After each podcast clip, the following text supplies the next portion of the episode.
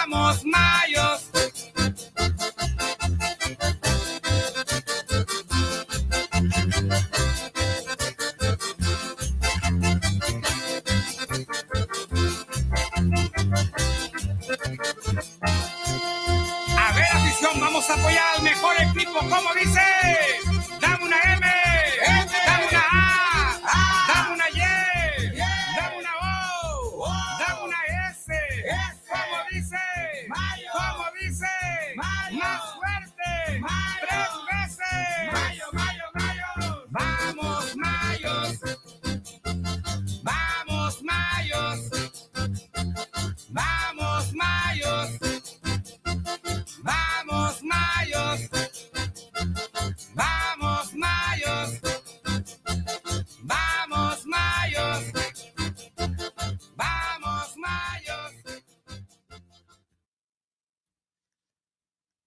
Ahí estamos.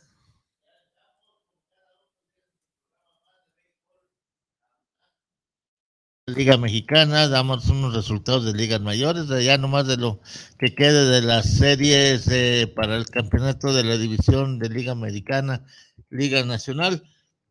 Y mandamos un saludo a toda la gente que nos escucha a través de guanatosfm.net y les decimos que para cuando quieran comprar cerveza, buena cerveza, botana, este, abarrotes, todo lo de un modelorama y abarrotes, Lupita lo tiene allá en Avenida Tepeyac, esquina, ahorita averiguo porque es nuevo patrocinador del programa Más de Béisbol, allá con don Alejandro Flores, el Catiche, le mandamos un saludo y ahí encontrará las mejores cervezas heladas que pueda tener y tomar aquí en Guadalajara. Mandamos un saludo también a, a la directiva de Charles Ardrúbal, le mandamos un saludo. Gracias Ardrúbal por lo, los encargos, gracias, gracias. Damos un saludo a Hotel El Dorado de Los Mochis, Sinaloa, en la Avenida Gabriel Leiva, esquina Heriberto Valdés, en la zona centro de Los Mochis. Y También ese programa lo patrocina Tequilas y Galería El Búho, donde lo esperan para degustar y llevar y hacer adquirir uno de los mejores tequilas que le recomendarán ampliamente ahí, 100% quedará satisfecho al hacer su compra con Tequilas y Galerías El Búho en San Pedro Tlaquepaque, Avenida Niños Héroes, perdón, Avenida Juárez. Juárez, sí. 164B, así es. Y también aquí tenemos una botana que nos mandaron de La Guzgue, en La Guzgue, ¿qué hallamos, Israel? Ahí hay de todo. De todo, de todo. Hamburguesas. Tacos, este... No, no, no, eh, papas a la francesa, los monstruos dogos, ¿cómo se llaman? Así es, los Monster Dog.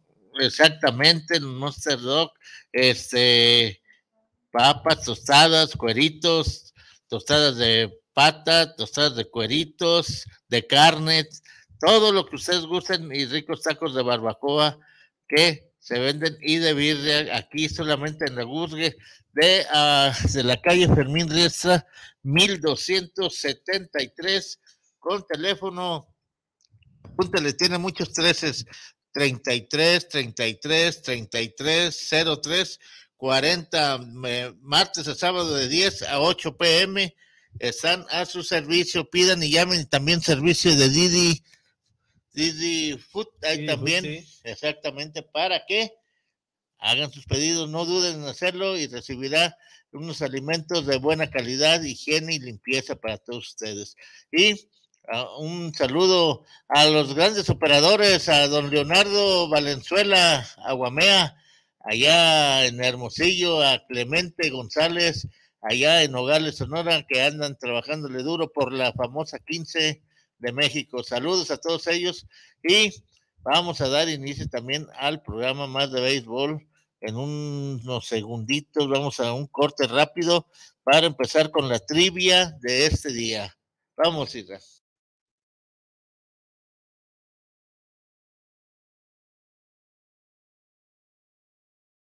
Domingo hablaremos de un fenómeno que es urgente visibilizar y denunciar. Conversaremos con Rubino Lasco sobre la campaña Corazón Azul que lucha contra la trata de personas en comunidades indígenas. Y escucharemos la música de las cafeteras, quienes con sus canciones nos hacen recorrer Oaxaca y probar ayudas quesillo y chile atole. Nos escuchamos este domingo a las 10 de la noche en la Hora Nacional. Crecer en el conocimiento, volar con la imaginación. Esta es una producción de RTC de la Secretaría de Gobernación.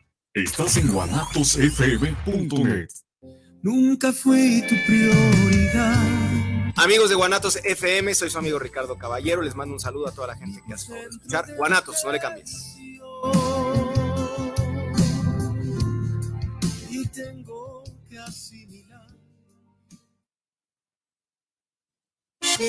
Las mejores guzguerías, ven y saboreala solo en la Guzgue de Guanatos FM. Contamos con hamburguesas de arrachera, hawaiana y de tocino, papas a la francesa, salchipulpos, salchitacos, biónicos, crepas y mucho, mucho más. Estamos ubicados en calle Fermín Riestra, número 1273, entre Pavo y Federalismo. Haz tus pedidos al número 33 33 33 0340. Entrega a domicilio con área limitada o búscanos en Didi Food como la Guzgue de Guanatos FM. ¡Te esperamos!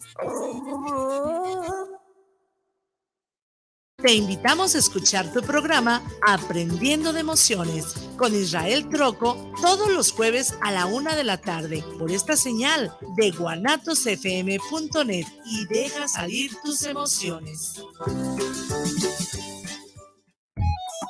Dulcería aquí es con Eric. Dulcería, abarrotes, desechables, cereales, artículos para fiestas y algo más. Estamos ubicados en Hidalgo número 737, Colonia Lindavista, en Tlaquepaque, Jalisco.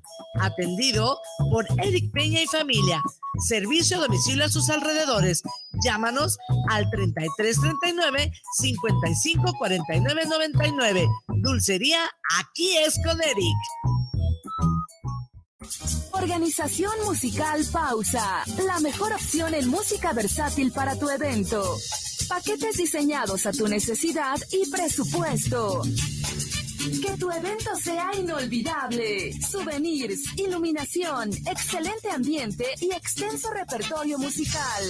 Organización musical Pausa. Contrataciones al 33 32 70 57 47 y 33 35 77 43 28.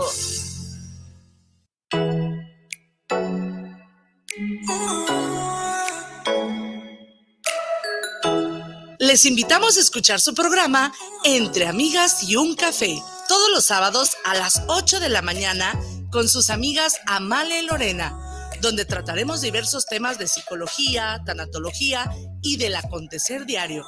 Recuerda, sábado a las 8 de la mañana por esta señal de guanatosfm.net y por nuestra fanpage Guanatos FM Network.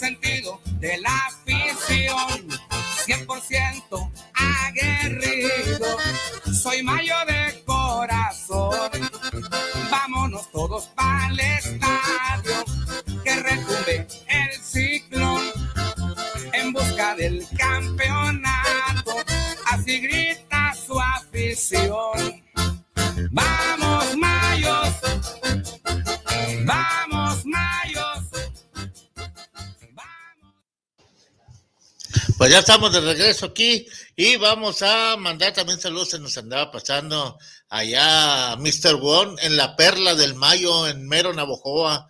Y esos puros mayos, arriba los mayos, dicen por ahí. ¿eh? En el buen apetito también. Este, fíjate que la trivia está sencillita. Yo creo que cualquier aficionado al béisbol, como los que van aquí, que se sienten los sabios del béisbol y que la, ¿cómo se llama? La literatura del béisbol sale sobrando. No, no, no, no, nos encontramos cada sabio en el estadio, que cuidado, ¿eh? Pero ahí les va la trivia. Díganos, conocedores del rey del deporte, de los reportes, cómo cayó, cómo cayó el último out y el cierre del estadio Héctor Espino, en qué fecha fue. Yo creo que todos los aficionados se lo saben, y más de la, de la costa del Pacífico, ¿sí? Lo que yo no creo que digan que no, ma. Y también mandamos un saludo al buen Cristian, dice que le cayó encima la fuerte la calentura. Bueno, mi Cristian, échele ganas y que pronto se le pase esa calentura de 40 en la cama, por favor, mi Cristian, échele ganas, ¿eh? Y también mandamos un saludo a Julieta, a su papá de Cristian, a toda esta gente que nos favorece en este programa y a todos nuestros colaboradores también les damos la bienvenida este sábado. Fíjense que voy a darles los resultados de las ligas mayores. Ayer mm, Boston cayó ante Houston. En Houston ganó cinco carreras a cuatro. Boston batió 10 hits, cero errores. Y Houston batió 11 hits y un error. Ganó Stanek y perdió Robles y salvó el juego Presley.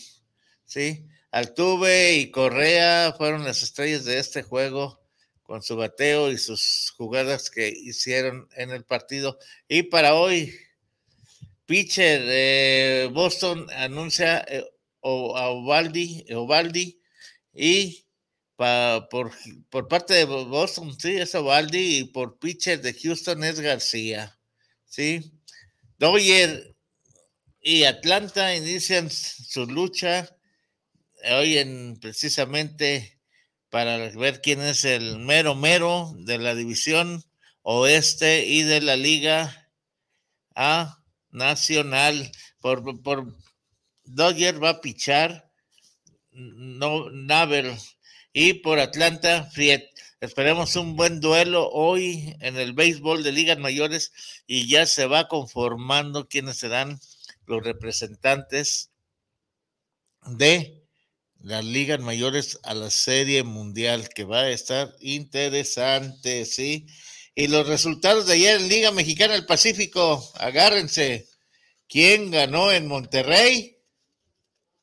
Los Mayos ganaron en Monterrey por score de 4 a, 4 a 3.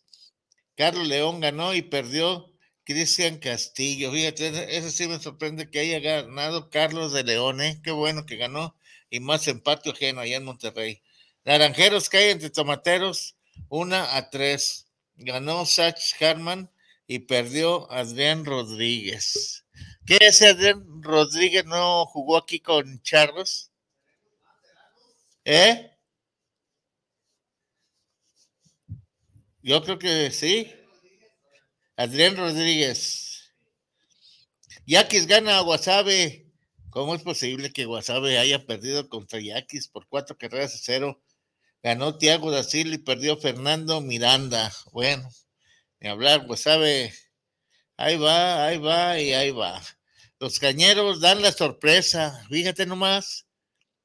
Derrotó a Venados por cuatro carreras a uno. Ganó eh, Marcos Machado y perdió Casen Germán. O sea que, Venados, ¿qué está pasando con Venados? Aquí perdió dos buenos juegos de diferencia de una carrera. ¿Qué es lo que pasa con Venados? Pero como dicen, apenas va empezando. No, no, no, no, ya ahorita ya deberían estar bien todos. Y los charros, esa sí es, noticia. Ya saliendo a carretera, los charros ni cosquillas hacen. Un juego de extra inning, precisamente ante Águila de Mexicali. Cayeron por cinco carreras a siete. Perdió Alemao Hernández y vaya que tuvo buen eh, juego Alemao, pero se cayó, se le cayó el juego y ganó Sánchez. Ay, creo que lleva, si no, no me equivoco, Charles de Jalisco lleva cuatro ganados. No, dos seis ganados y tres perdidos. Ah, ya dijeron, ya oyeron, ya oyeron la corrección, está bien eso. Qué bueno, qué bueno. Así es, y a ver si me contestan esa, esa trivia. Vuelvo a repetirla.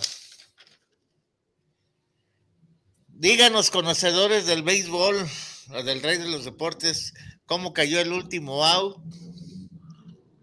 y el cierre del estadio Héctor Espino, en qué fecha fue. Más sencilla no la pueden tener. Ni cuando nacieron ustedes se, se acuerdan. Eso es. ¿Cómo ves? Damos la bienvenida a Juan Elías allá en Dion. ¿Qué tal, Juan Acá Elías? En Dion, andamos, ¿cómo estás? Yo, aquí disfrutando de una botana de la Guzgue. ¿Cómo ves? Ándele, qué bueno con la botana. Acá, acá, acá me tocó cafecito. Está bien, hay que disfrutarlo también, claro que sí.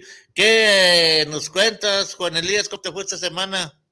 Pues bien, con, pues con mucho movimiento en, en la liga del, de, de, en la liga mexicana, ¿no? Sigue habiendo movimientos muy buenos, prospectos, nuevas ligas. Sorprendieron con, con el inicio de la liga del invernal. invernal, buenos ¿Sí? juegos. Este, ahí va caminando. El día de hoy se, hoy hay juegos, pero lo que sorprendió es la presentación de la liga invernal.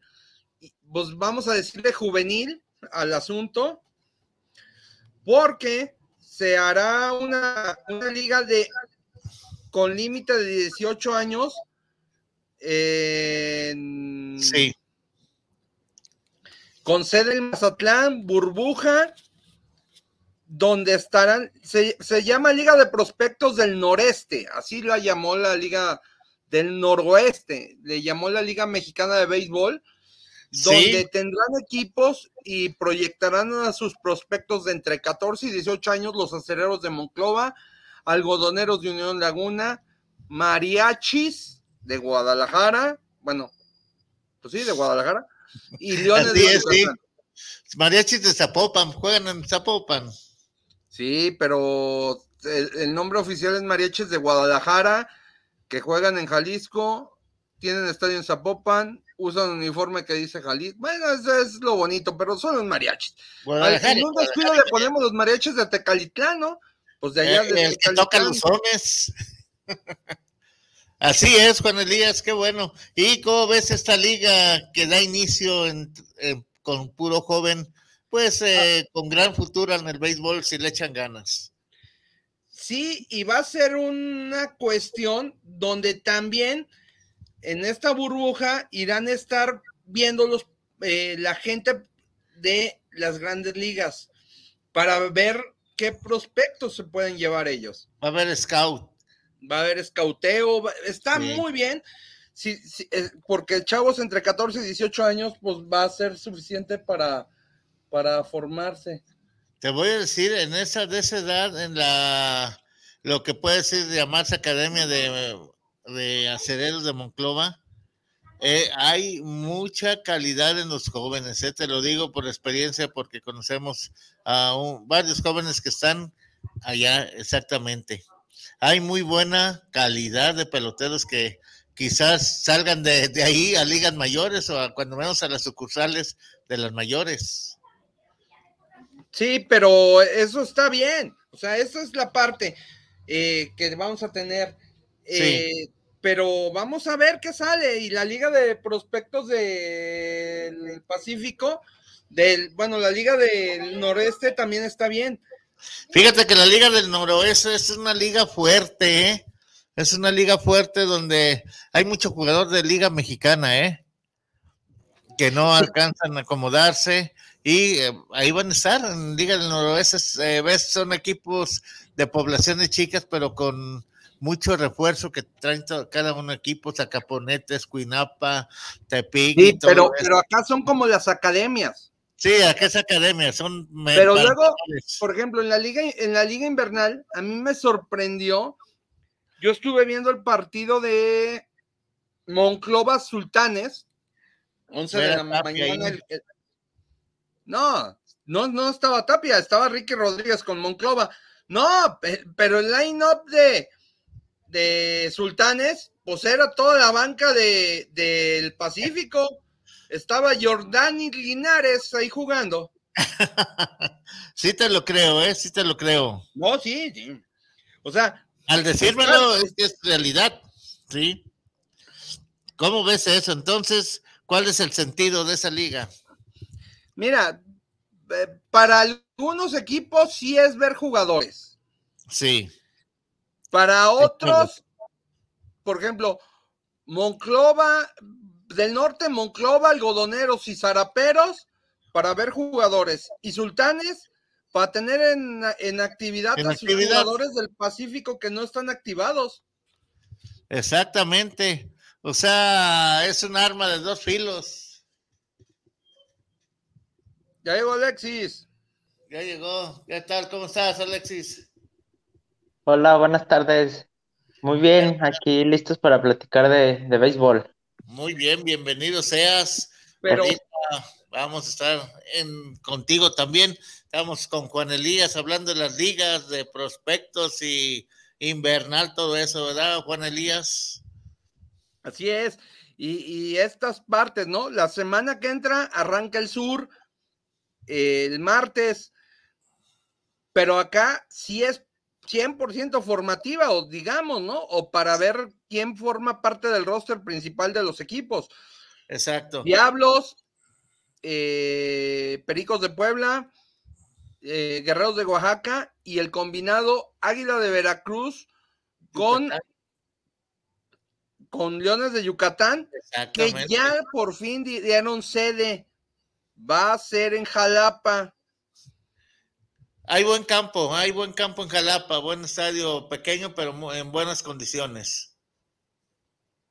Va- En Jalapa y allá nos hará favor de cubrirlo para pelotero y, y pasarnos reporte David Silva con Espormanía, que pues les compartiré para ustedes también. Claro eh, que sí. esa, esa cobertura que nos hagan. También eh, novedades de la Liga Mexicana, el cambio que surgió esta semana, ¿no? entre Monclova y Zaraperos de Saltillo. ¿Interesante o normal? Mm, novedoso, ¿no? Pues, o sea, sorprendió, está bien. Fue un 3 por 1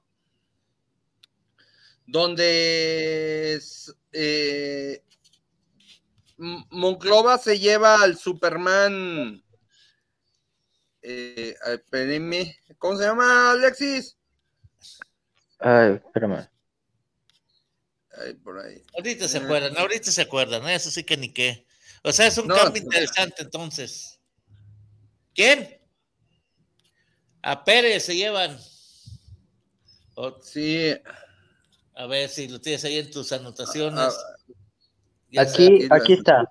Este, llegan a Zaraperos Andrew Morales, José Vargas y Ryan Verdugo, que la, temporada la cerró con Veracruz con el con este préstamo que se hizo entre Monclova. Exacto, este, sí. Y se va de Zaraperos Juan Pérez. Juanito Pérez se va de Zaraperos, tres por uno. Suena interesante ese cambio. ¿Sí? Quiere decir que Zaraperos tiene gente importante, nomás al soltar uno por tres, ¿eh? Sí. Que tiene gente fuerte ahí. ¿Quién creen que sale ganando de este cambio? Bueno, el que, se fue este, entre Zaraperos y Monclova, siento que sale ganando Monclova.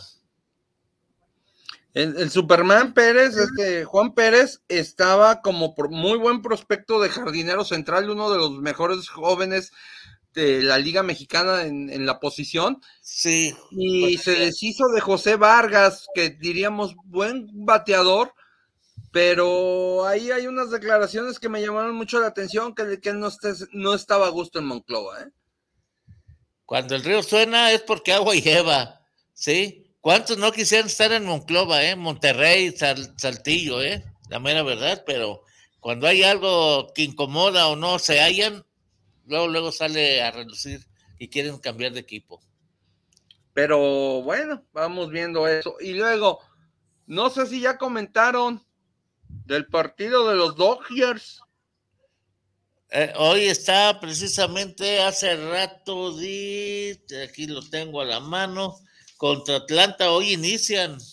No, pero no comentó nada respecto a la decisión que nos volvió locos el jueves. ¿De cuál? Oye, no me tocó verlo porque es día que trabajamos muy noche, miércoles y jueves. No, pero no, la decisión que nos sorprendió a la una de la tarde. Fue una decisión polémica que de hecho creo que hoy vuelve a abrir, vuelve a abrir el día de hoy. ¿Cuál es, mi querido Alexis? Que el manager de los Dodgers decidió retirar unas horas antes del juego a Julio Urias para abrir el juego, poniendo a un pitcher relevista que de hecho abrirá hoy el primer juego. Y ahí lo tenía calentando a Urias para relevo. Sí. No, pues sí lo metió. De, la tercera a la sexta. Pero Urias era ese desde el principio, el muchacho merece estar desde el principio. Sí, o sea, dar inicio a, al tipo de picheos que tiene él, que es dominante.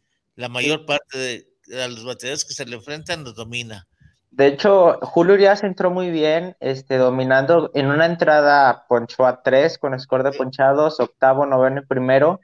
Este, solo ese jonrón de Nari Rupp que lo tenían tres y dos y pues se le quedó ese picheo por el centro y pues se la mandó a volar. A volar. Pues hay ahí los eh, movimientos con Elías y Alexis que realmente te desubican, ¿sí? ¿Cómo es posible ese movimiento? ¿Cierto o no? Lo que pasa es que hablamos de, sabimetría pura acá. Sí.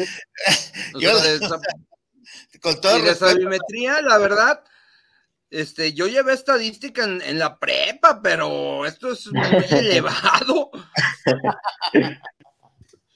es que juegan, juegan entre, entre los números, los volados. Yo ya no entiendo si, si no, más falta que también hablen a la alguna bruja o algo para ver qué onda. Pues ya casi te lo están diciendo con los números. Vamos a checar los números. dice por ahí en un programa, los, los números te hablan. Pero no de esa manera. Y pues también en ese juego, este, volvió a despertar con su hit en la, en la novena Cody Bellinger, que prácticamente en toda la postemporada y temporada está, no batió prácticamente nada. Pero Bellinger llevaba 75 turnos frente a San Francisco y solamente seis hits, creo, una onda, así un porcentaje de, de, banca. Sí, no, no, no, no. Prácticamente Bellinger está jugando por su defensa, que es una gran cualidad que tiene, y pero su bateo ya está quedando mucho de ver. Está muy bajo el bateo, sí, es cierto, mi querido Alexis. Ahora, fíjate nomás, o sea, digo, créeme lo que ahorita con esto que me dijiste del movimiento de Urias, me dejaste desubicado, ¿eh? La mera verdad, me dejaste desubicado. ¿Cómo? luego lo veo tirando en el calentadero. ¿Qué pasó aquí? O sea, esos movimientos de, de Dave, no, no, no, no, no, no, no. No son para algo bueno, ¿sí? ¿Cómo la bueno, para que vean. Este, ahí anduvimos haciendo consultas y Alfonso Lanzagorta nos mandó un mensaje o nos contestó una pregunta que qué opinaba respecto a este cambio de Urias y él nos habló de un tema que, que es a este tipo de estrategia le llaman opener. Así se llama a un relevo corto que inicia un juego y luego cede su lugar a, un abridor, que es que en ese caso de seguro sería Urias. Comenzó esto en Tampa Bay hace varios años. Es supuestamente para contrarrestar las carreras tempraneras. Es un tema de sabimetría pura. Sí. Y por ahí nos compartió una página de lo que era el, opener. Y luego también surgieron muchas controversias y comentarios en las redes sociales. Por ejemplo, David Faitelson enojado. Para variar. Dice, no entiendo la decisión de los Dodgers y de The Light Brothers. Abrir un juego, abrir el juego más importante de la temporada con un relevista. No lo entiendo. Los pitches abridores son son abridores. Y son abridores, por lógica, lo dice el nombre. Cuando en el béisbol te pones a inventar, Dios nos agarre confesados. Por eso te digo, como fue el desarrollo del juego, empezó con abridores, metió a Uría, dos, dos relevistas, ¿verdad, Alexis? sí, fue Corey Knebel, lanzó la primera entrada con un hit, este, Luego entró Bruce Graterol, el lanzajuego, y ya tercera, cuarta, quinta, sexta lanzó Julio Urias. En la séptima vino Blake Trainen, octava Kenley Jansen y la novena Matt Scherzer. Exacto, o sea, un movimiento de picheo muy raro, realmente. Yo, eh, con todo el respeto a los que les gusta la sabemetría, que la lleven y la usen, pero no hay como lo clásico. Lo que es el abridor, abridor, vamos a tu trabajo y órale, darle hasta donde no te estén apaleando, te metan mucho carreraje o no tengas control. Prácticamente, este, bueno, Julio Urias en las primeras entradas, primera, segunda entrada, batalla mucho, este, hace demasiados lanzamientos, entonces dicen que por ese lado fue este cambio. Este también, pues yo viéndolo así, pues pienso que fue para, si me van a hacer carreras, que me las hagan al principio y tener tiempo de recuperarme, porque si te las hacen al último, pues restas estas oportunidades de recuperarte. Bueno, me figuró como aquel chiste del tequila. ¿Cuál, mi querido Juan Elías? Llegas al bar y te le dices un tequila derecho y lo tiras porque el primero raspa. sí. Oye, pero yo siento que Urias, como dice Alexis, pues hace demasiados lanzamientos, sí, pero no es un carreraje o mínimo si acaso le harán una a lo mucho a Urias, pero imagínate quitarle un rol que ya tiene él para entrar como relevo, porque aunque no lo creas, le afecta no saber que no abrió el juego, entró como relevista, que lleva quizás más presión, que un abridor, porque el abridor sabe que tiene que controlar sus tiros eh, conforme va lanzando, va lanzando su control, su comando, es más eh, seguro, más perfecto en sus lanzamientos. Sí, pero Julio Urias lo comentábamos el, eh, lo comentábamos con Juan Elías, Este, Julio Urias no quiere ser abridor, él lo ha dicho, él no quiere ser relevista, perdón. Exactamente, por eso te digo, de relevo. No, no, no, no, no. Créeme lo que me desubicó y más que me lo dices tú, Juan Elías, ese movimiento, ay, Chihuahua, le digo, ¿cómo? pensé luego, luego, ¿cómo es posible que Dave Robertson haga eso? Y es el único que lo hará. ¿No? Y si se va a la sabermetría, Doyer no pasa. Este, pues ya ahorita muchos managers usan esta sabermetría, este, Tampa, este, muchos otros managers ya, pues ya la estrategia que se tenía en el béisbol de antaño, eh, de estas tradiciones, pues se han ido acabando poco a poco y pues se van reemplazando estas por, por los números prácticamente. Sí. ayer vimos una jugada que no, en la octava o en la séptima fue Alexis, en el juego de, de Boston contra, contra Houston. Houston. Corredor en tercera y segunda, un out, y ponen a tocar. Está bien, querían hacer el squeeze play, pero pongan a alguien que sepa. Sí, es que eh, es el problema actual. Fly, al catcher, pues no. Los jugadores no saben tocar la bola. Este también en el juego de los Dodgers, creo que fue en la misma novena, Chris Taylor quiso hacer lo mismo, tocó y, salió un globito a la primera. Exacto. Ya no hay eso realmente, Alexis, eh, tú eres muy joven, este, con el Ligas, pues ya, ya, ya, ya, ya, tanto bateador que hay que, que no sabe tocar en la actualidad. Antes no lo tenían que anunciar, antes se paraban a batear normal y en el momento casi de llegar la pelota al home, hacían el, toque, el toque de El famoso toque sorpresa. Exactamente, ahora dime quién de toda la bola de peloteros lo sabe hacer. Eh, el de Diablos, el jardinero central, este, el demonio. Ah, eh, el payaso, el, el Fiji. El, Fiji. Figueroa. El Figueroa. Ese sí, pues. Toca corriendo para que no le ganen, aprovechando su velocidad, claro, del joven.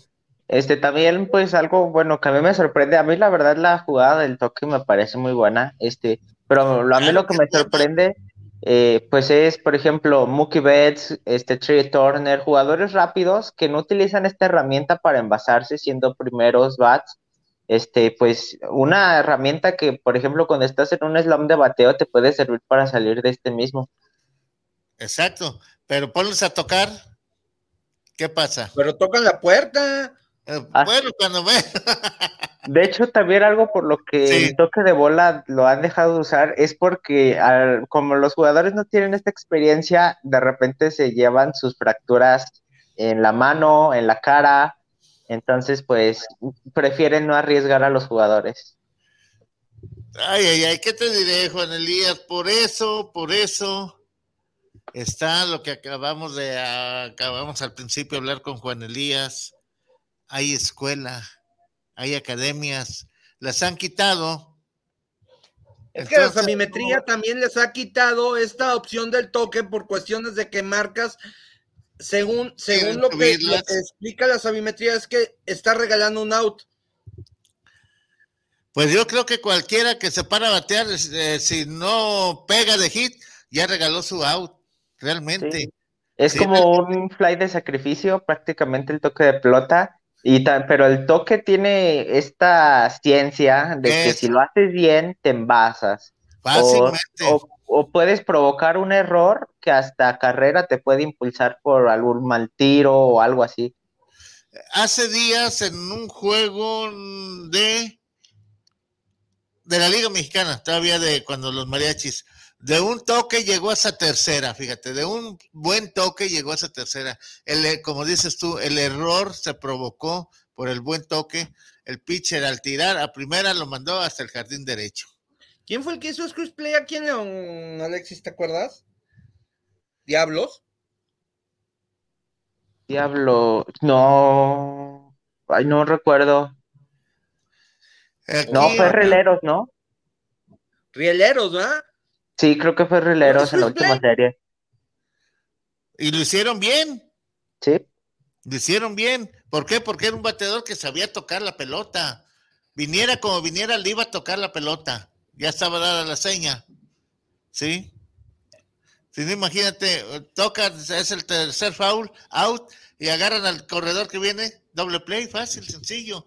Pero el que lo hizo supo tocar a la perfección. Es que tocas, tiene su sentido, si tocas para el lado de primera o tocas para el lado de tercera, si vas a avanzar, se supone que tocas hacia el lado de donde va corriendo. Según, así me acuerdo que me decían en la universidad. Toca para donde van a correr. Tercera, tócalo hacia el lado de tercera para que baje el tercera y no y llegues corriendo igual que el shortstop. Exactamente. Porque si tocas a primera ahí, dejas de frente al fildeador a la tercera base, el tercera no baja y pues te, pueden sacar en la tercera. Ahí está la, el otro, la parte contraria. Pero, que te saquen. pero esta parte de la sabimetría sí es buena, ¿eh? También. Pero están abusando. E, e, es, se cargaron los dados de más. O sea, también es bueno saber cómo defender, cómo ofender, pero se están pasando. Se perdió esa parte de, espectáculo. Exactamente. necesitamos saber equilibrar esta parte de sabermetría con experiencia. Este, también, por ejemplo, las famosas formaciones especiales que para, tentativamente la próxima temporada se van a hacer unas restricciones en grandes ligas, pues ¿cuál es la forma más fácil de quitarlas sin que se prohíban o se modifiquen?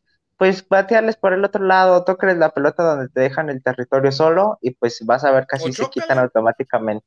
Exactamente. Exacto, estoy de acuerdo contigo.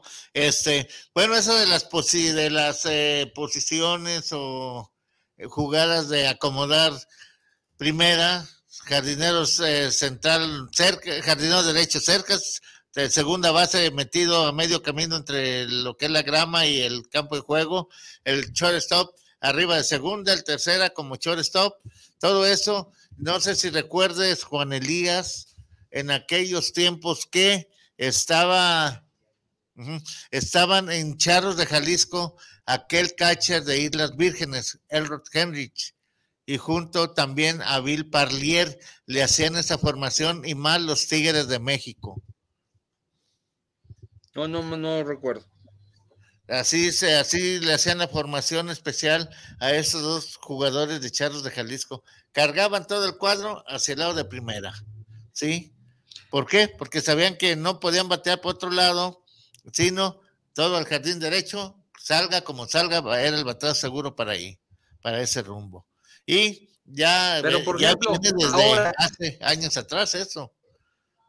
Sí, adelante, Juan Elías tanto, tanto bateador tan profesional, tan, tanta práctica, tanto, tanto, tanto estudio que ya, porque ya parece, ya son profesionistas, son unos profesionales.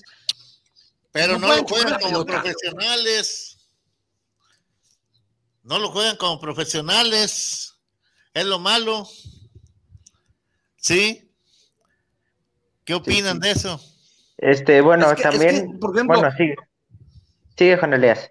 Esa parte de que ya no choquen la pelota, ya no pido el toque, que sí es más complicado. Ahí sí me declaro que sí, sí es complicado. Pero que ya no puedan chocar la pelota.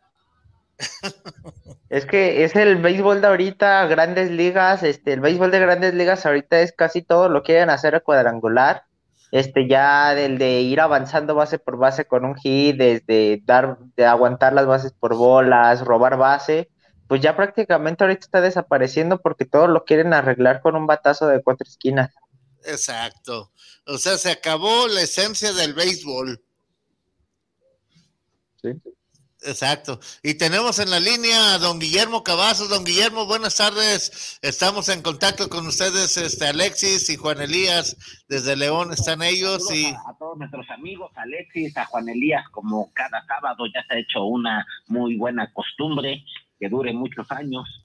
Así de eso se trata. Que, hablaban esto del béisbol pequeño, pues fue lamentable ver cómo en estas series divisionales de grandes ligas no, no se juega a la circunstancia que va pidiendo el juego y cuando se juega peloteros de ligas mayores que supuestamente han tenido un desarrollo, que son profesionales, que se dedican a esto desde muy jóvenes y tuvieron un desarrollo desde academias, eh, eh, preparatoria, universidad, eh, ligas menores, este, los mandan a tocar la bola porque se requiere una carrera y no, y no saben hacerlo. Exacto, no saben. No, no, sí, es, es increíble, es algo, yo, yo alguna vez vi una práctica de Che Reyes eh, de bateo antes de un juego y a todos, aún así con Romero, ponía a tocar la bola eh, durante unos 15, 20 minutos del espacio de la práctica todos los días. Sí, él, eh, eso, esa costumbre tiene don Enrique, ¿eh? Sí, sí, este, aparte de que hacer los swings y lo que hace ser una práctica normal, a todos les, les dejaba.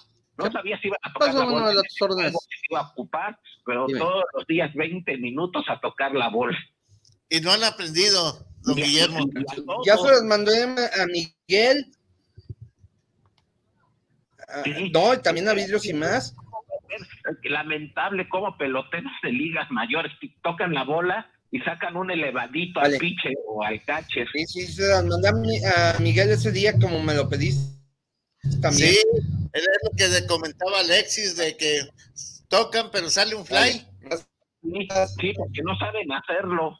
Exacto. Y es que eh, algo que escapa a la sabermetría es eh, la circunstancia del juego.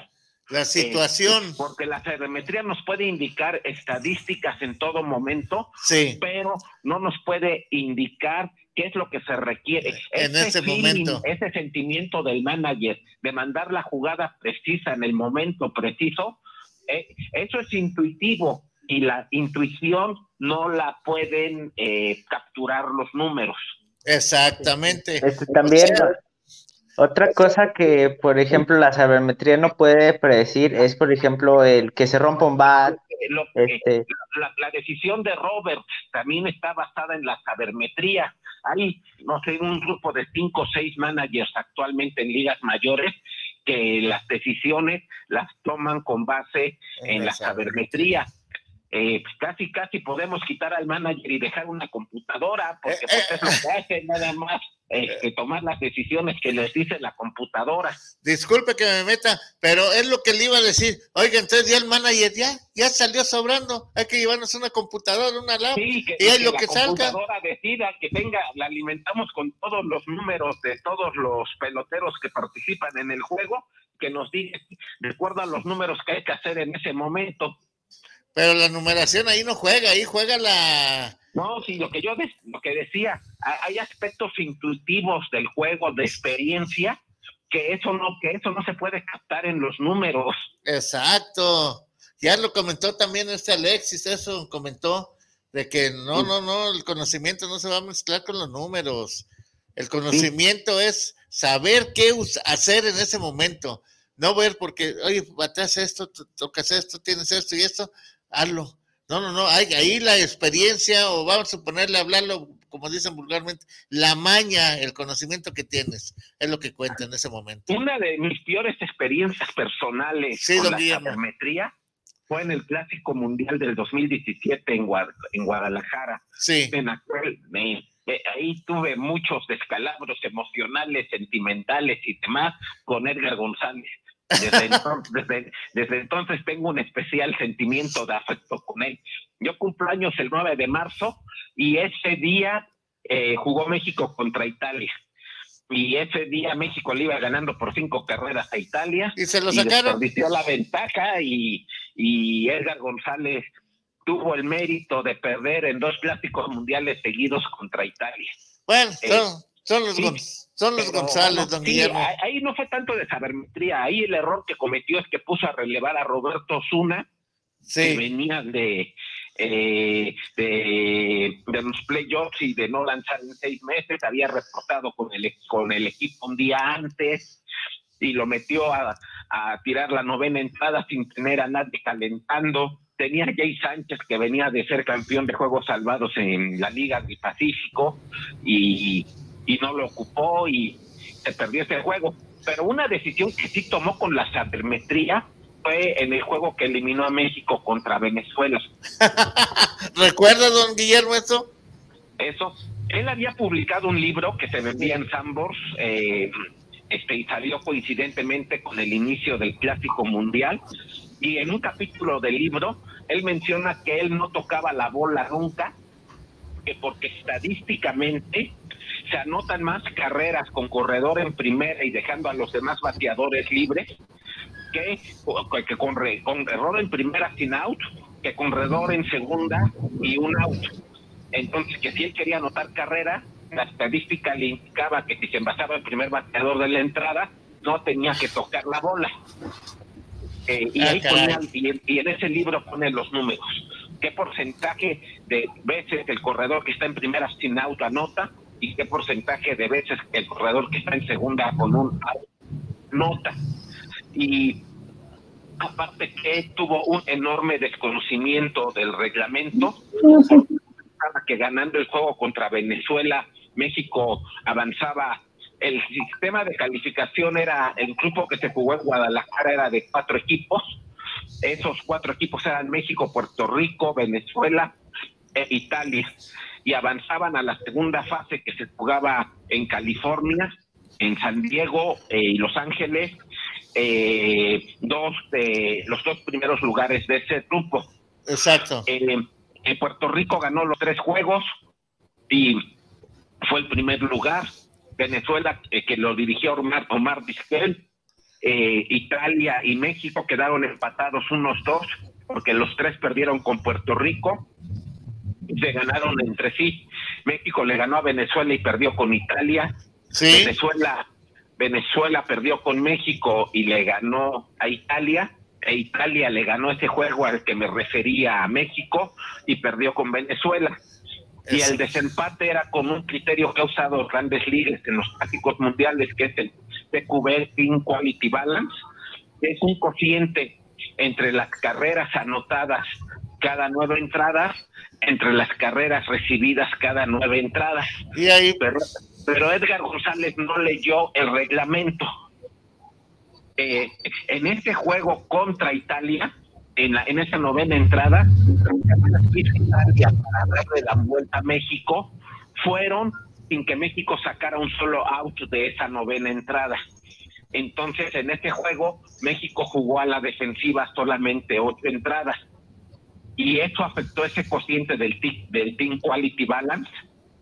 Con un solo out que se hubiera sacado en ese juego, Hubiera México habido. hubiera tenido ese cociente a su favor eh, y hubiera jugado el juego de desempate contra, eh, contra Italia.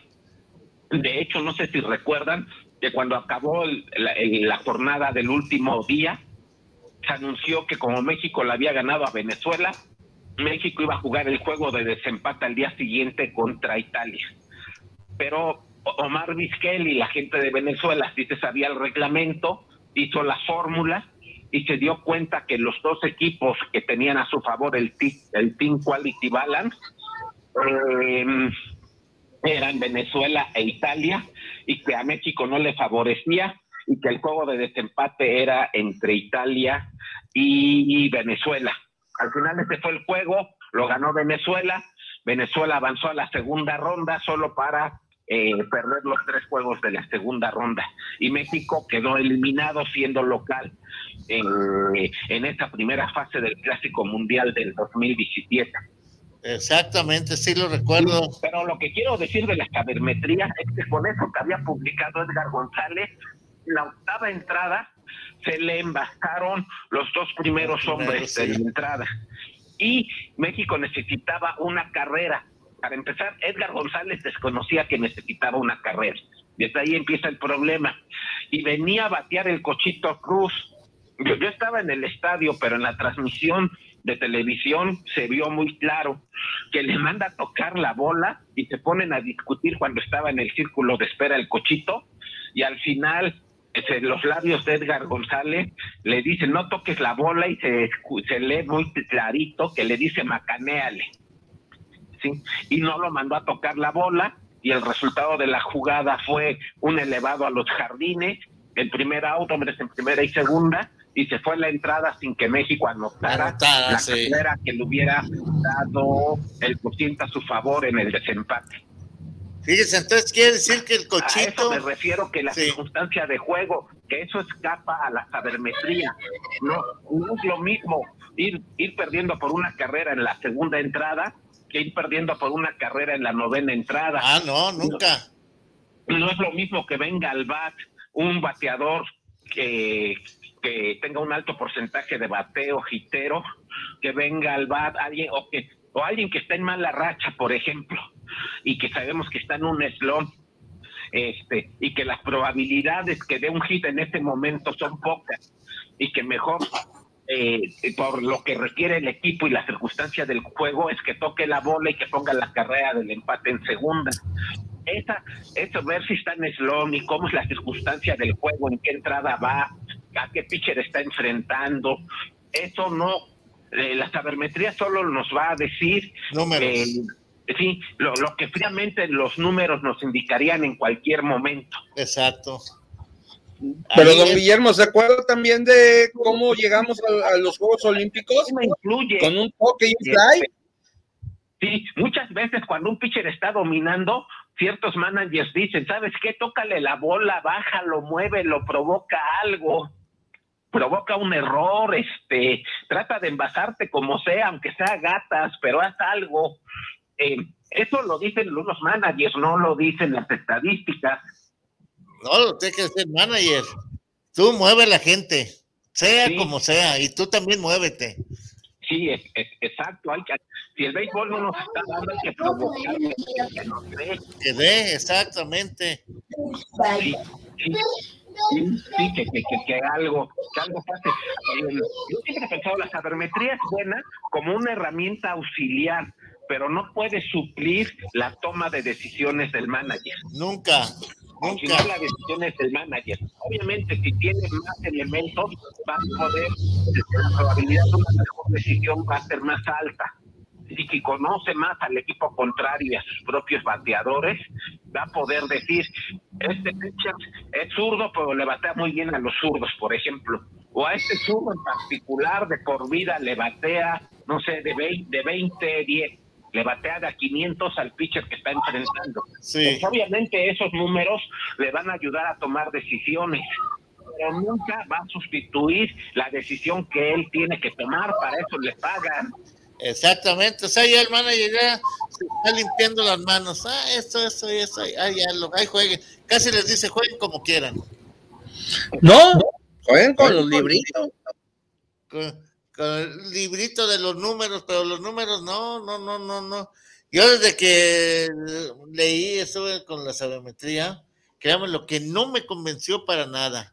Eso es nomás para llevar una estadística de cada pelotero y ver si lo puedo meter, pero la pero lo puedo meter en el momento, pero yo sé que no me va a responder porque la jugada que requiere es la siguiente con otro bateador o otro. Pero por ejemplo, se han fijado, no, no se ve el detalle, pero las muñequeras de los catchers ya parecen muñequeras de coreback de fútbol americano. Sí.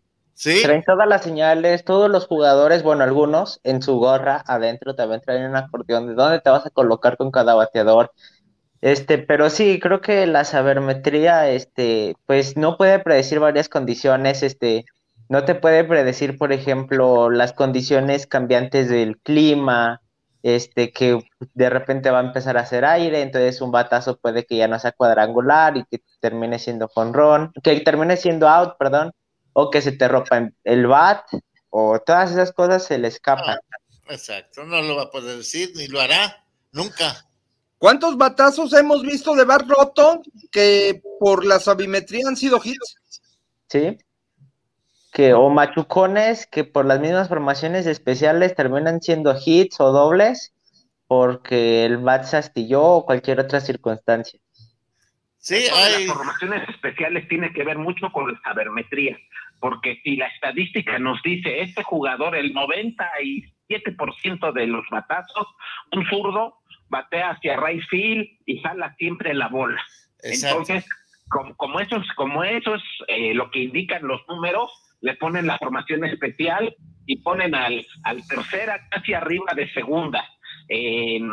al, se, el tercera bien pegada a la raya, segunda en el terreno del jardín derecho, y al shortstop entre como en la posición natural del segunda base ha pasado que a veces en esta circunstancia el bateador, una vez con Manny, Manny Machado, que es el tercera base de los padres, sacó un elevado de foul al jardín derecho y el que lo atrapó fue el tercera base y en el box score se anotó como el elevado de foul a tercera.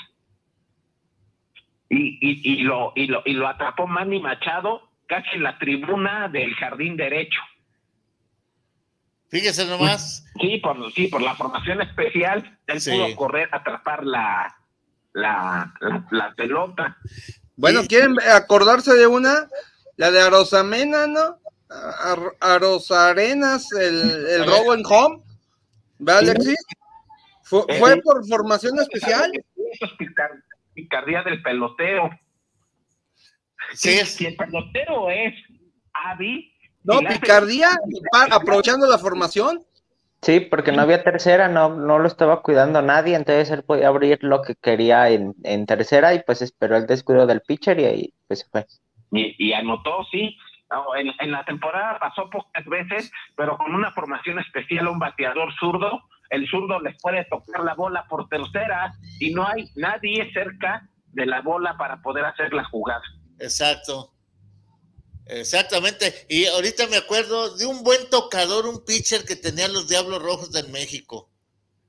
El zurdo Ortiz. Que era muy buen bat, luego lo metían de emergente. De emergente y a tocar bola. Valenzuela mismo.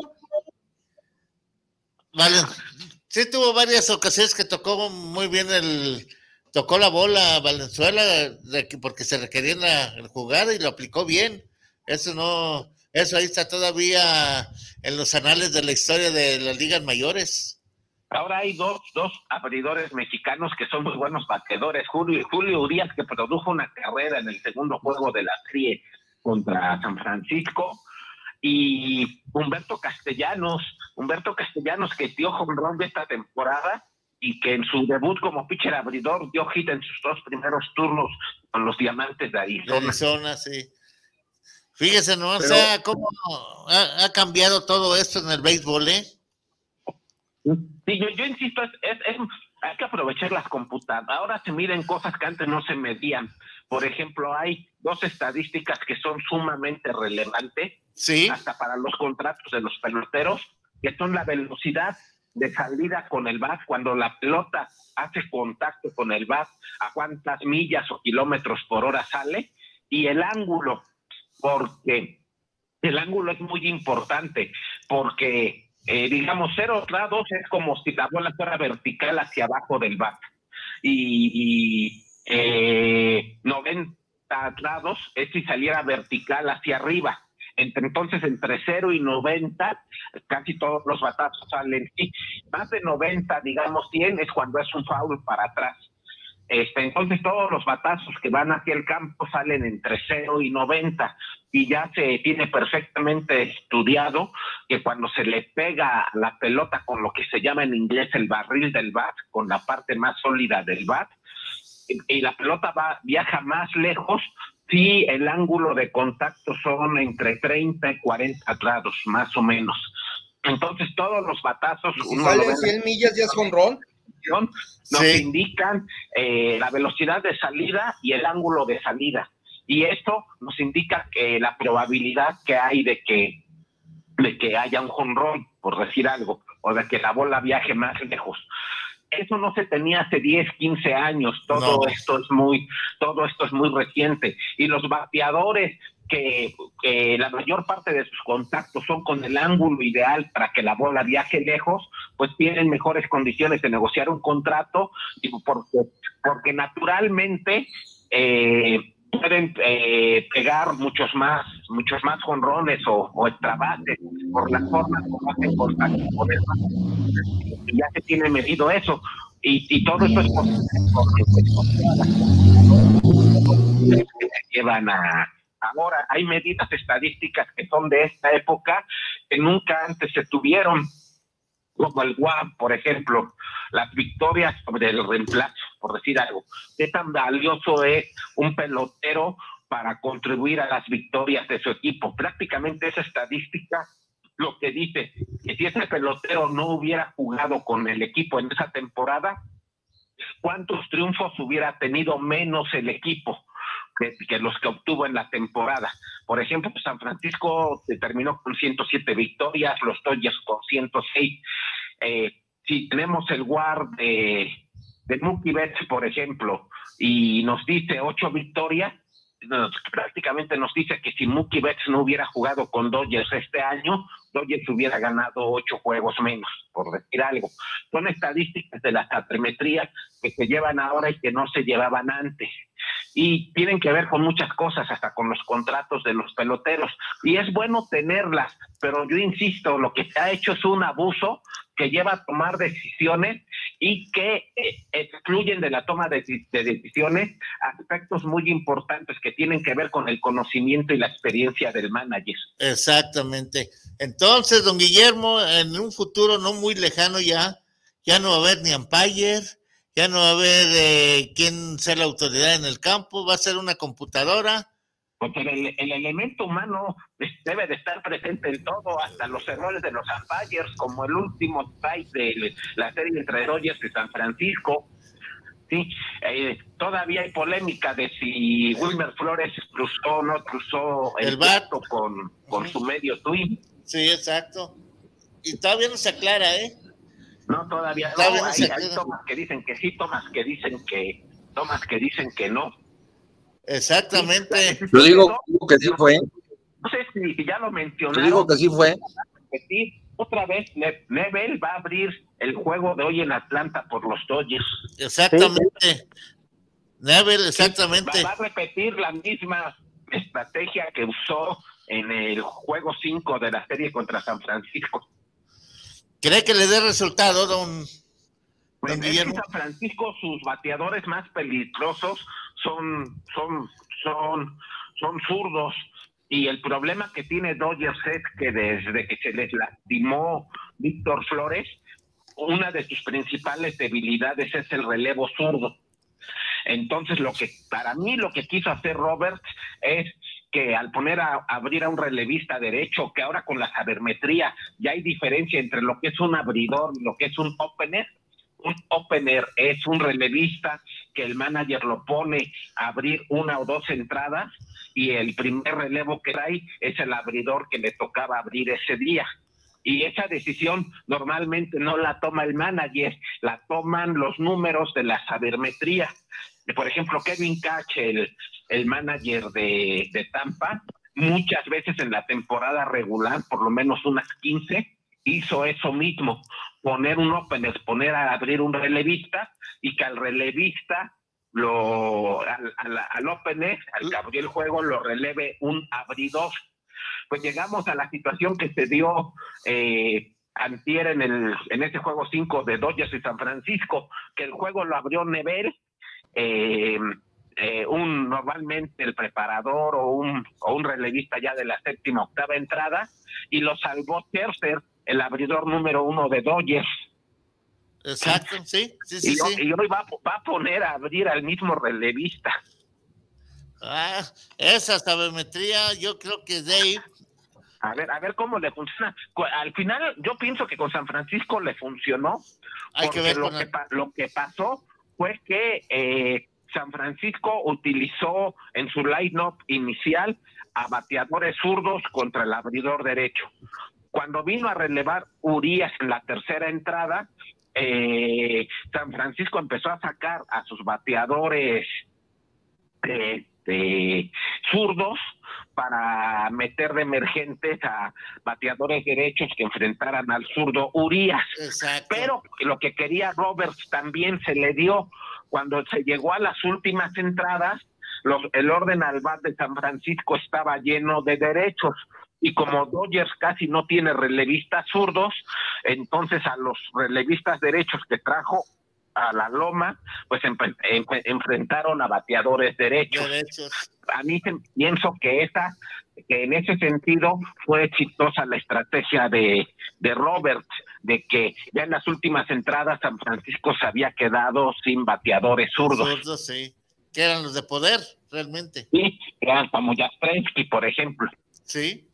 Exacto, o sea que le dio resultado ahí, le dio resultado. Y le dio y ganó el juego. Sí. Eh, igual si, si San Francisco le hace dos, tres carreras al abridor, pues la estrategia no le hubiera salido. No, no, fíjese que no.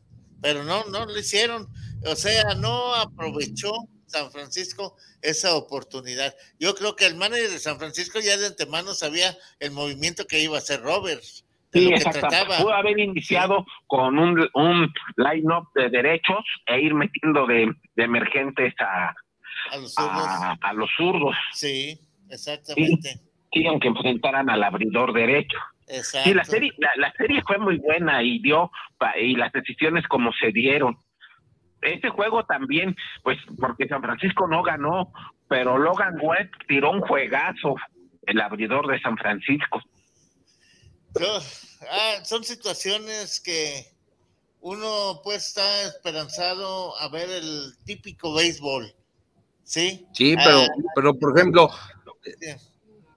sabemos que el béisbol no es justicia en algunos momentos, pero el, por ejemplo, bien lo dice don Guillermo, el, el, el, abridor de San Francisco, 14 entradas, un tercio, Alexis, y no fallo, una sola carrera recibida. Sí. Y ahí no le tuvo que inventar nada, el manager. Fue con lo tradicional, su mejor abridor para el primero y el quinto juego. Y le respondió. Ahí el problema fue que el equipo no le batió en el, en el quinto juego. Exacto, don Guillermo. Pues hay que ver ahora qué pasa con los Dodgers de Atlanta. Sí, va a ser un juegazo. Y como Dodgers calificó como comodín, no olvidemos que Dodgers jugó el juego comodín contra San Luis, después esta serie divisional contra San Francisco, pero como no fue campeón de división, aunque tuvo más victorias que Atlanta, de hecho, mencioné 107 victorias de Gigante y 106 de Dodgers. Dodgers, aunque tiene tuvo menos victorias que Atlanta, va a iniciar como visitante esta serie, porque Atlanta sí fue campeón de división. Sí, exacto. Sí, pues, y, va a ser, de, hecho, tres de los cuatro equipos que están en este momento en la disputando los campeonatos de sus respectivas conferencias fueron finalistas el año pasado. El año pasado la final de la americana fue Tampa contra Houston. Eh, Houston lleva cinco finales seguidas de la liga americana eh, eh, y la final de la Liga Nacional el año pasado fue Dodgers Atlanta, que Atlanta tenían un puño a los Dodgers, una ventaja de tres juegos a uno, y los Dodgers pudieron regresar para llegar a la Serie Mundial que, eventualmente ganaron. Pero eh, Atlanta no va a ser, la diferencia es que el año pasado eh, la serie inició en Los Ángeles Sí, y los últimos juegos se jugaron en Los Ángeles. Ahora la serie inicia en Atlanta. Y Atlanta tiene a su pichó abridor más descansado. Tiene a Charlie Morton, a Matt Frye, a Jan Anderson, que ya, que ya fue abridor. El año pasado fue su año de novato. Y como, y como novato tiró muy bien todo el playoff del año pasado. Y este año tiene un año más de experiencia. Ah, pues hay que verlo, don Guillermo, porque va a estar. y los pues tienen en fila a, a Kerse, a Bueller y a, y a Urias, sí, con la Atlántico incógnita de si su cuarto abridor es Gonzolín o se van a ir con este sistema de, de tres abridores con algunos juegos trayendo un opener a abrir una entrada y que después venga a relevar un abridor. Pues hay que ver, yo lo veo muy difícil que Doyer logre hacer esto, algo con ese sistema, ¿eh? Y tiene que despertar el champion back Trent Turner, que para mí que tal vez el mejor pelotero de grandes ligas, pero que estuvo muy apagado en la serie contra San Francisco. Exactamente, Turner. Pero ahora, Los Turner. Y el que le dio el triunfo fue Bellinger que Bellinger tuvo una temporada bien difícil al bat, estuvo en un slump que le salvó el tiempo que estuvo lesionado, pero el slump le duró toda la temporada y sin embargo les dio el hit que produjo la carrera que los tiene aquí en la final de la Liga Nacional. ¿Favorito de Liga Nacional? pues me voy para, como siempre decimos cada semana, que nuestros amigos hagan lo contrario a lo que decimos. Yo, yo me iría con Dodgers, es el campeón y voy a aplicar con el campeón hasta que lo elimine. Pues sí, aquí, aquí sí se aplica eso. Y Realmente. aparte, y aparte tiene a Urias y Atlanta, en el roster de Atlanta no hay ningún mexicano. No, no, no, realmente no. ¿Cómo ves, Juan Elías? ¿Con- ¿Por quién te cargas? ¿O Alexis también?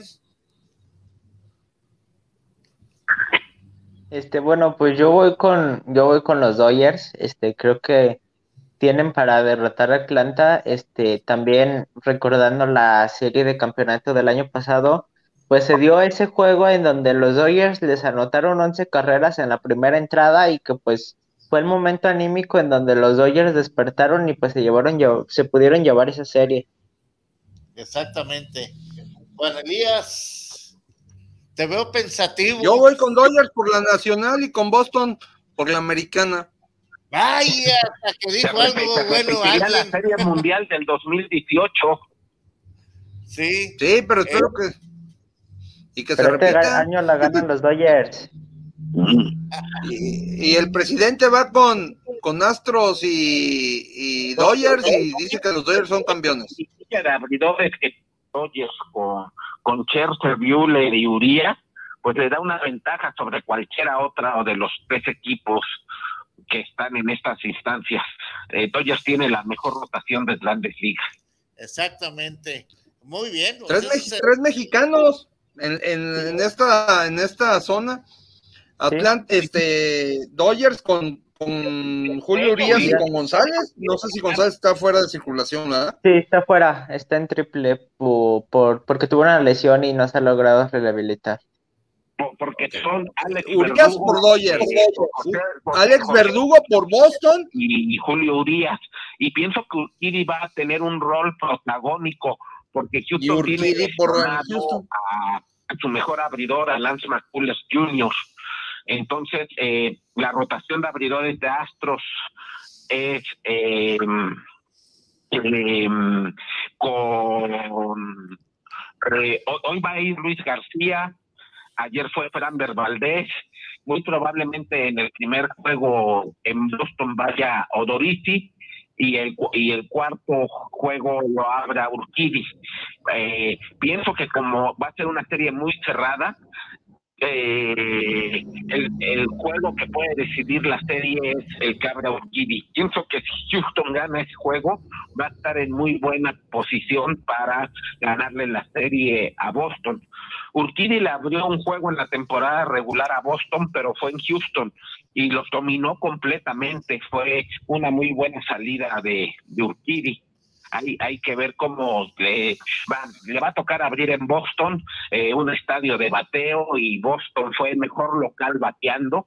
Hay, hay, hay que ver qué tal le va a José Hernández Urquidi en, en el, al Macacleco en esa salida que va a tener en Boston. Yo pienso que esas dos, esas dos series va a ser de, eh, de emoción. Va a ser muy importante quien empiece ganando. Ahí se puede ir. Pues, Houston pegó primero y, y con la fórmula de siempre, la que le, la que los ha tenido en cinco finales seguidas, que ya lo llevó, ya los llevó a dos series mundiales. Con, con Ron tuve para empatar a tres en un momento complicado del juego cuando lo perdían 3 a 1 en la sexta entrada Sí, y con, y con Ron de Correa para darles ventaja 4-3. exacto. Sí, sí, se ha dicho de todo, que robaban señales y todo, pero pues aún, aún ya satanizados y sumamente vigilados, siguen siendo muy buenos bateadores. Exactamente. Aquel buen bateador no se le quita con nada. ¿no? Oigan, surgió, ¿no? Que decían que a ver quién juntaba más botes, si Boston o Houston, ¿no? Sí, sí, pues eh, a, Boston lo está dirigiendo Alex Cora, que el año pasado pagó un año de suspensión precisamente por este problema del robo de señales. Houston se quedó sin manager por la suspensión a Hitch, tuvieron que contratar a Dusty Baker. Y, y con todo y todo, con el problema de las señales, las suspensiones, los abucheos, el año pasado llegaron a la final de la Liga Americana y este año volvieron a llegar. Pero ya sin tanto escándalo. Ya, ya no, pues ahora están sumamente vigilados. Ya, eso. No, pues vamos a esperar ahora qué pasa con esos juegos. Este fin de semana vamos a estar pegados a la televisión, si Dios quiere. Sí, el, el juego de hoy que ya está por empezar de Houston Boston por Boston va a abrir Nathan Ovaldi, un yankee que, que ha sido el mejor abridor de Boston, sobre todo eh, el tiempo que estuvo lesionado, Lee que, que no le fue bien ayer, y el abridor de Boston es Luis García, de Houston es Luis García, un pitcher novato, pero que tuvo un buen año, aunque no, no se ve cómo pueda parar a, a la muy buena ofensiva de Boston. Ah, quiero comentar que los, los Dodgers que están en los otros equipos, que cómo han bateado. Quique Hernández ayer dio dos jonrones, sigue en una estupenda racha de, de bateo. Me parece que va de 24-12 en sus últimos cuatro juegos, eh, está poniendo récords en, en playoffs. Verdugo también está bateando muy bien. Sí, eh, lo que dejó ir Dodgers están, están produciendo en otros equipos. Exactamente. ¿Cómo ves, Juan? Pero que también qué buena atrapada de que ayer, ¿eh? Sí. Sí, dos conrones ayer. Y no, el atrapadón. Sí, y el atrapadón, un atrapadón en la primera entrada que por lo menos le quitó dos carreras a los Astros. Sí. Este también, eh, también Jock Peterson, que en Atlanta lo usan como bateador emergente, si no mal me equivoco, lleva dos conrones en esta postemporada. Titular, porque en esta serie no está activo Jorge Soler, que fue el bateador que trajeron de Kansas para sustituir al, lesionado Ronald Acuña, que perdió ya toda la temporada por su operación. Eh, y Jock Peterson va, va a ser, los, los tres jardines de Atlanta van a ser Adam Duval, Eddie Rosario y Jock Peterson. Los, ninguno de los tres eh, eh, empezó la temporada con, con Atlanta. Tuvieron que llegar por las lesiones y suspensión de Ronald Acuña y de Marcelo Zuna. Exacto, sí, es cierto eso, don Guillermo. Oiga, don Guillermo, y cambiando de tema, hay que dejarlo esto en suspenso, cómo nos va hoy en los juegos. Eh, ¿Qué opina de cómo dio inicio la Liga Mexicana del Pacífico? Pues, pues ya, ya, eh, arrancó la temporada con, buenas expectativas, con la transmisión de Sky y por lo que se ve con poca gente en los estadios. Ya se vio más gente ayer precisamente en Mexicali, que acabó el juego a la 1.45 de la mañana. había buena asistencia en Mexicali este, todavía Hermosillo está limitada la entrada, creo que Obregón también. Y Culiacán ya también se aumentó un poco la, afluencia de aficionados, igual que Guasave y los en, en Guadalajara está yendo algo de, gente. Eh, está sobre un 40%, don Guillermo, y no creo que llegue al 40%, ¿eh? Están jalando más estos charros de invierno que los charros del verano. Están eh, mejor estos porque ya, ya, ya tienen más arraigo que los otros, la mera verdad, hay que reconocerlo. Sí, a pesar de la super temporada que tuvieron, fueron super líderes los charros de, bueno, los mariachis de la Liga Mexicana con Benjamín Gil de, de manager. Ahí no les quitamos el mérito de eso, pero les faltó con qué. Todavía. y conectar más con la gente, tal vez más promociones Exactamente. todavía no se resuelve el problema administrativo de los charros de, invierno, pero pues la, temporada que para mí empezó empezó bien con buenas emociones y va, va, va a ser una muy buena temporada. Oiga, don Guillermo, ya que toca eso y ahorita a ver qué dice también Juan Elías y Alex, ¿qué problema hay todavía en cuestión de los charros del Pacífico? Según pues, aquí pues, ya... El problema es que no se sabe quién es el dueño. Ah, pues ¿Sí? Que iba, iba, a ser la familia González Íñigo, que ya habían soltado dinero, que ya tenían todo a Bravo, que ya Salvador Quirarte no, y Armando Ramán Navarro no iban a tener que ver nada en el equipo. Pues eso fue lo que se anunció a los medios. Ya, si gustas tú. ¿Está anunciado? Ya salió eso desde que desde antes de iniciar temporada, don Guillermo. Es más, ya había iniciado la temporada. los peloteros realmente no saben quién, es el responsable de pagarles, eh. si la directiva anterior o la directiva que se anunció. Según ya está anunciado y se anunció todavía el, el día de la inauguración, que hicieron la presentación de los nuevos dueños de Charles de Jalisco. Sí, de la familia de, Íñigo. exactamente. Gente oriunda de Sonora de Sonora, sí. Exacto. Ya es eh, Navarro, quitarte, tendrán sus problemas acá por fuera, pero ya no tienen, según se sabe, nada que ver con los charros del de Jalisco. De Sí, Liga es- esto es lo que se sabe, que, que sobre todo eh, que son co- los hermanos, son varios hermanos, pero los que están más metidos, José Luis y Juan Carlos González Íñigo. Exactamente. Eh, pero parece que ya está todo eso solucionado y ahí va, y ver que ahí van los charros, como siempre, empiezan bien, luego le aflojan. La- Algo, a- algo para mí bueno de este cambio de dueños es que los dueños anteriores, eh, y siempre ha pasado, es un mal endémico del béisbol mexicano, que era gente muy cercana al gobernador Aristóteles, al fin fallecido gobernador Aristóteles Sandoval. Entonces, pues terminó su sexenio, terminó su gobierno y pues prácticamente se, se acabó el flujo de dinero hacia los charros de invierno. Fíjese que hubo una gente, no, permítame omitirle el nombre, que me comentaba, Charros de Jalisco y Mariachi de Guadalajara tienen problemas administrativos los dos equipos. ¿Cómo lo van a arreglar? ¿Quién sabe cómo vayan a arreglarlo? Yo creo que mariachis en Liga Mexicana de verano deben tener su propio estadio. ¿sí?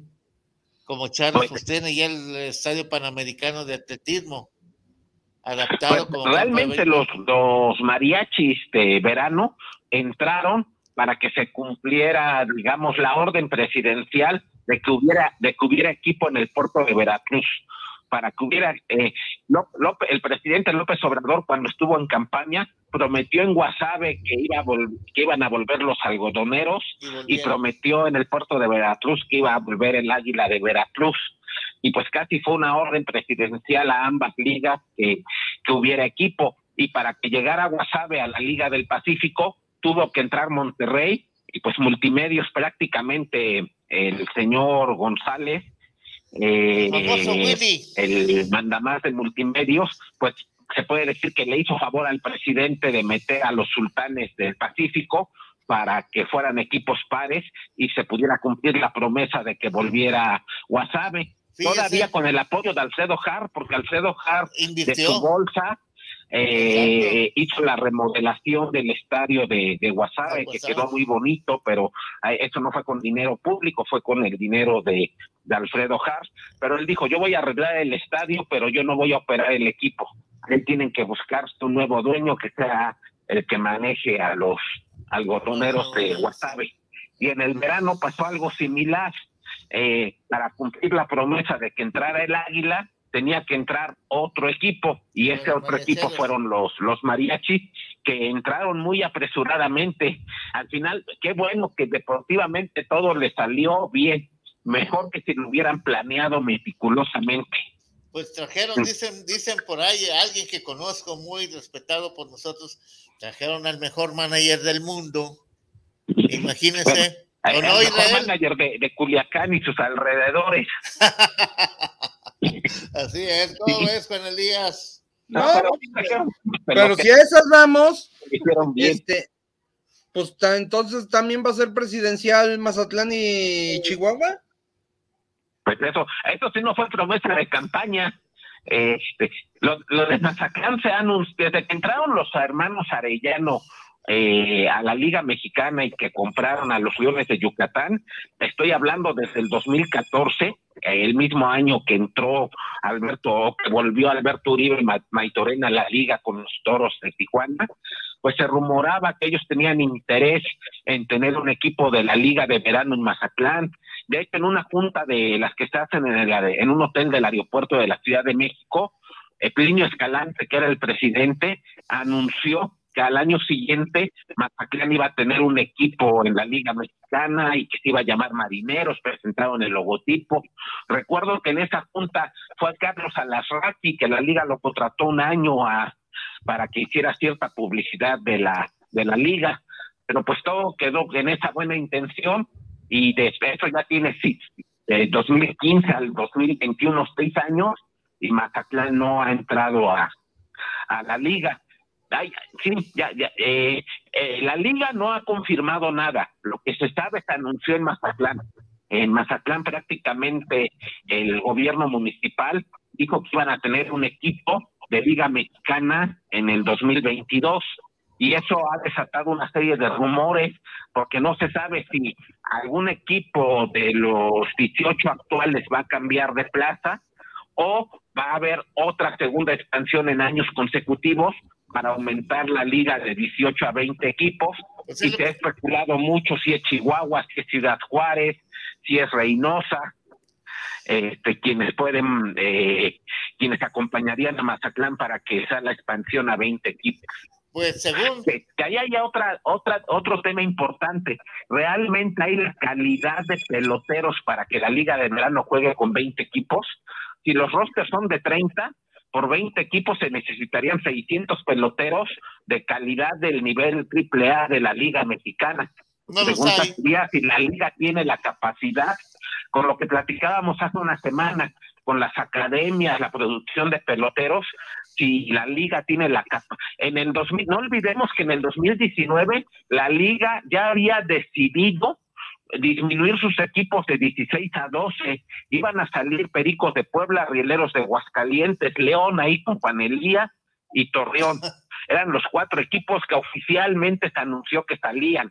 Lo que pasó en esos dos meses, hubo las elecciones, ganó López Obrador y el nuevo presidente habló a la Liga Mexicana y con los que mandan que no era el presidente de la liga, sino con los dueños que mueven la liga, Gerardo Benavides, Alberto Uribe Maitorena, los hermanos Arellano, y dijo, el, a mi gobierno le interesa mucho que el béisbol crezca, se difunda, se expanda, y la, la decisión de disminuir de 16 a 12 equipos va en contra de lo que mi gobierno quiere. Entonces, pues la liga tuvo que, que dar marcha atrás a esa decisión y el 2020 con el COVID, pues sí se jugó con, con los 16 equipos y esos cuatro equipos que iban a salir ya no salieron, pero no olvidemos que, que esa fue una anuncio oficial la, la disminución de 16 a 12 equipos y en lugar de eso ahora tenemos 18 y con la posibilidad de que están 20 para el 2022. Entonces vamos de mal en peor, don Guillermo, en vez de mejorar el pues para mí la pregunta es esa, si la liga tiene la capacidad de tener muy buen nivel de pelota y, de peloteros para abastecer a 20 equipos. Y de, de, digo, si el roster es de 30, serían 600 peloteros.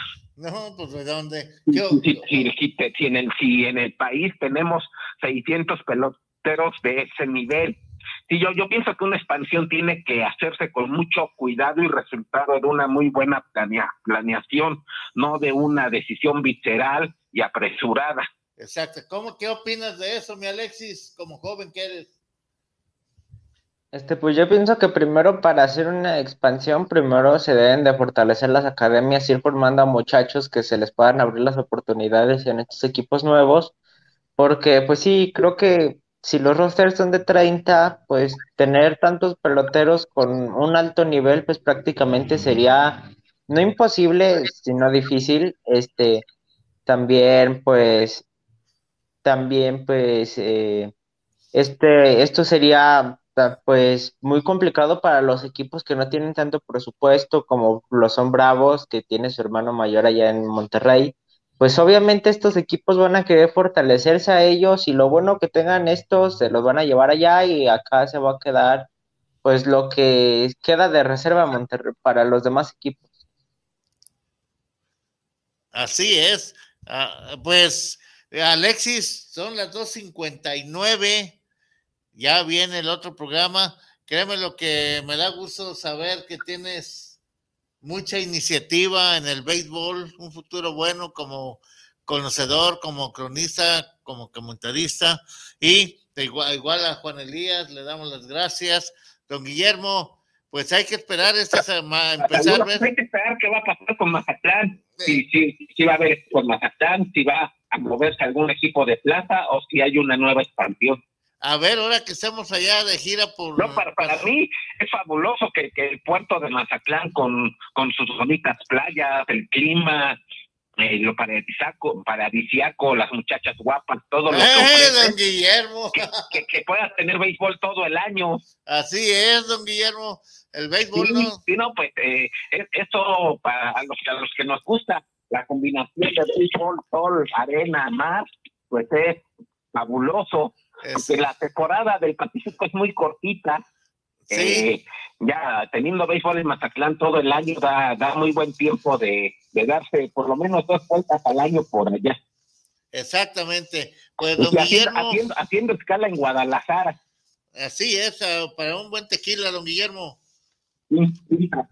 Saludos, hay que esperar qué pasa con, con esto que se anunció de, de Mazatlán y con los charros que ya hagan transparente quién es el dueño actualmente. Ok, cuente con eso, vamos a informarnos y estaremos, yo le enviaré, me comprometo a mandarle esa información, don Guillermo. Sí, un saludo, Sandato, y la otra semana ya platicamos de cómo el desenlace de las dos series de campeonato de cada liga, de grandes ligas. Claro que sí, don Guillermo, fue un placer escucharlo y agradecemos su tío, valioso tiempo. Igualmente, Alexis, un joven eh, que tiene ganas de, hablar de béisbol y que lo conoce, que sigue así a Juan Elías. Pues, ¿qué te digo, Juan Elías? Tú ya eres un viejo lobo de mar también en el béisbol. Ajá. Yo, la verdad, yo, yo me dedicaba a otra cosa en el mundo de esto, de la información, y tengo tres años metido en esto. Y van a ser más, vas a ver. yo lo soy ya. Muy bien. Eh, Juan Elías, gracias. Saludos en tu casa, tu familia, nuestros respetos a Alexis, don Guillermo. Y nos despedimos porque viene el tornillo filosófico y hay que ver qué sorpresa nos tiene el Liga Mayores y qué rol se va tomando de posiciones en los equipos de Liga Mexicana del Pacífico. Nos vemos la próxima semana y a todos Dios les bendiga y eh, voy a dar eh, la contestación a la trivia que ya el próximo sábado tendremos un patrocinador que va a obsequiar unas cosas que pues a todo el mundo le gustan y lo van a ver. Este, el último auto que se cerró el estadio Héctor Espino fue en dicho estadio con un tiro del catcher de Culiacán a segunda base que recibe en forma perfecta Ramiro Peña para forzar al destacado novato de Naranjeros de Hermosillo Juan José Aguilar. Así fue como cayó el out, último out en el estadio Héctor Espino de Hermosillo, Sonora. Nos vemos. que ahora forma parte del proyecto de Probate del, del, gobierno federal. Exactamente. Por los mayos empezaron bien, ojalá sí sigan. Mayos por siempre, ah, no, esos verdes por siempre son los cañeros. Gracias a todos. Bueno, pues, saludos. Gracias platicamos de, de, de, la siguiente semana de la Liga del, del, Pacífico. Ahí te encargamos, este Alexis. A ver, ¿qué nos hablas de Ramiro Caballero? Fue un jugador de, de Bravos de León que estuvo y jugó en la Liga Central. Ahí te lo dejamos de tarea. Vámonos, Israel. Saludos, un abrazo.